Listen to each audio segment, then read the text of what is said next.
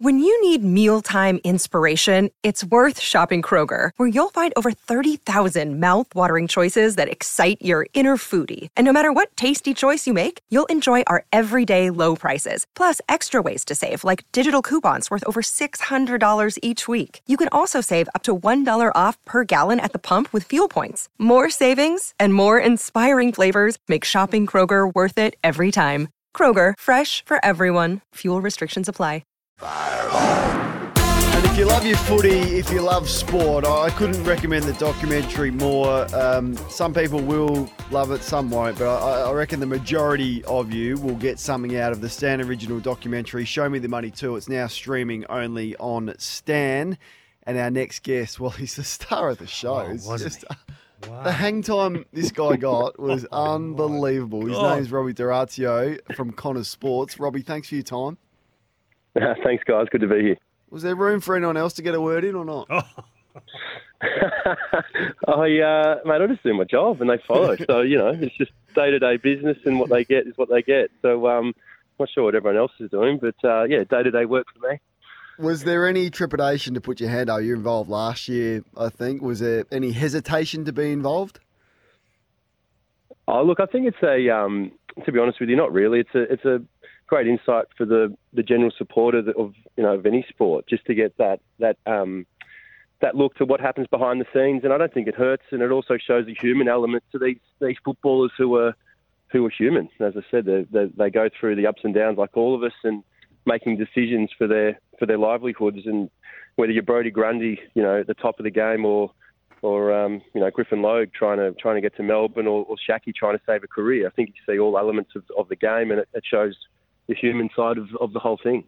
One thing that struck me was, I mean, the investment that you put into your players. Like the Brodie Grundy's at your house a lot in this. Like so, you just you're always on. Like if you want to be good at this job, I guess that's what's required. But how have you seen that commitment change from when you first started doing it? Yeah, I guess um, they do become part of your family. A lot of the, these these players, you sign them as 16, 17, 18 year olds. Um, now suddenly they're you know they're getting married and having kids. Um, you know, I was a kid going through that at the same time with Brodie. So yeah, he's at my house a lot. He knows my family really well, and we sort of use the house a lot too, so we're not seen by uh, by the Tom Browns of the of the world who are you know sitting in cafes watching everything. So just a bit of private space, but no, they're definitely part of the family, and you make these decisions with them, and um, it's a really enjoyable job, and we get a lot of satisfaction out of it. But yeah, definitely, um, you get a lot of insight into into Brodie and and how he thinks. less about the players, less about trade period itself. How did you rate your performance, Robbie? Oh, well, I don't know about you, King. I don't like looking at myself that often, so um, I feel sorry for people that have to look at at the big Gonzo. But uh, look, overall, it's a uh, no, it's a good fun. Like Paulie Connors turned up really well for it. I thought he trained hard.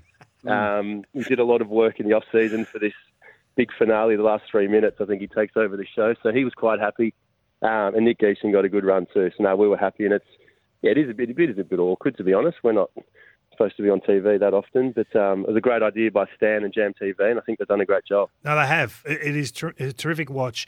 So, so let's talk about deals. Okay, so I've made a comment this morning that you know it's up to a Collingwood or or a, a, a Craig McRae or a John Longmire from Sydney or even Brad Scott. You know, the Bombers don't really have that big-bodied midfielder to go and get Nathan Fyfe. Find a way to to to, to rip him out of the of the Fremantle Football Club that he loves.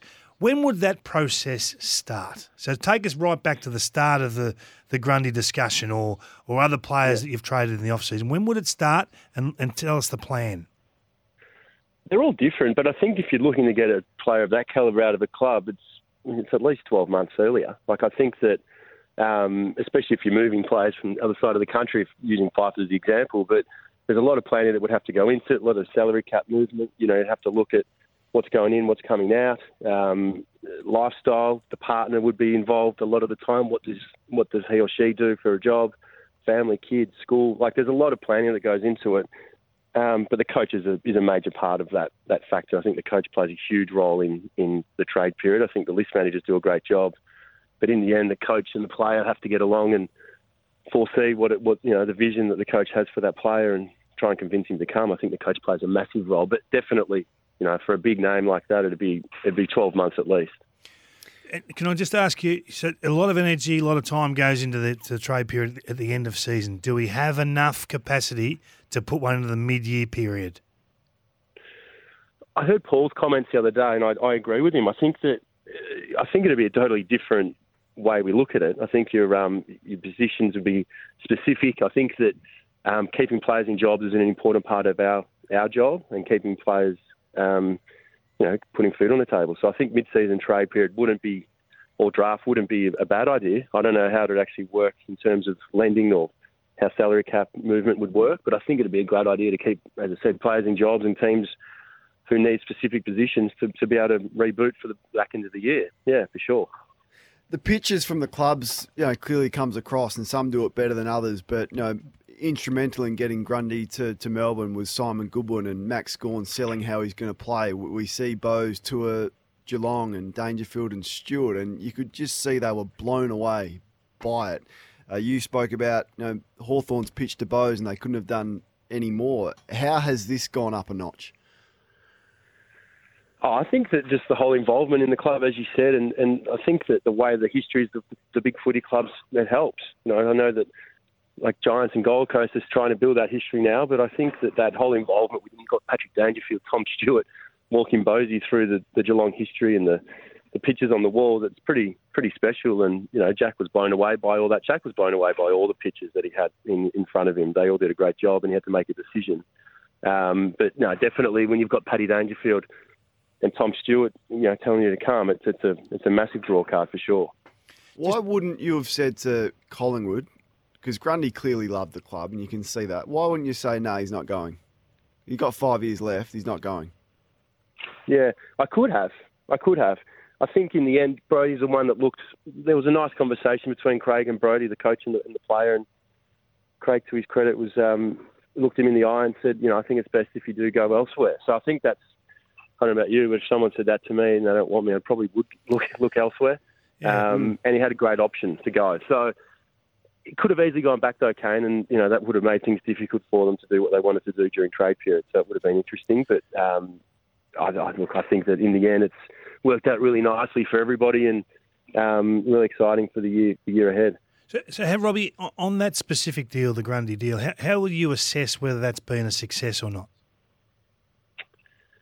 I, I guess eh, eh, personally, you mean like my Yeah. my my Yeah, own your side of it, yeah. I think yeah. Let's see how let's see how it unfolds. Like the Gawn discussion is going to be a big one. And I know it's had a lot of commentary. So for me, I think it's the way they play together and the way that if the team wins and it's going well and you know Brodie's happy to you know the 70 30 whatever it is I think that if they're winning and the midfielders are getting good supply and and both Ruckman but Max and, and Brodie are happy with the way it's going I think that's a win how you measure that I'm not sure Kingy but I guess the games you know wins and losses keep us all in jobs so if they're winning and, and the combination's working well I guess that'll be the tick and, and the way that Max and Brodie um, play with each other I guess that'll be a key Any calls from Martin Scorsese or anyone like that overnight, just on the back of what they saw? No, I've been checking my phone. Nothing, mate. Nothing at all. But uh, no, look, as I said, it was good fun, and um, the, the Stan guys are, are really happy with the way they've done it. I think that the one, the one length movie feature or whatever they want to call it, I think works really well. And um, I know Colin Young was very happy with himself yesterday. So uh, I did say to him, I said, "How did they get you in the uh, in the butcher?" He said, "Oh, they told me it was just a warehouse." When he rocked up, there was all those carcasses laying there. So I don't know if that's true or not. But um, no, he's a good man, Colin. Scary man, but good man.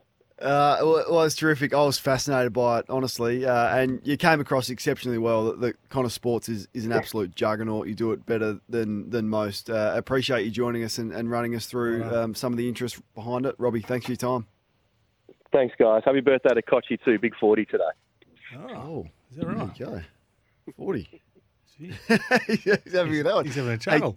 Tom Green, uh, another from the Connor Sports stable at uh, GWS, has just signed a four-year contract as well. Now he's Ooh. going to join Sam Edmund on the captain's run on Friday. That's a huge. where, where does that sit on your uh, on your chart? Four's, no, I'm happy with that. Four's good? Four's okay. Okay. Four's, four's the old school too. Oh, Uh, right. and he's he's young. He's what did he be? 21, 22. So there will have been heaps of Victorian clubs looking to get him back. So he'll join Sam Edmund, who will join us before he does the captain's run on the other side of this. Robbie D'Orazio, our guest, the Stan original documentary Show Me the Money, now streaming only on Stan.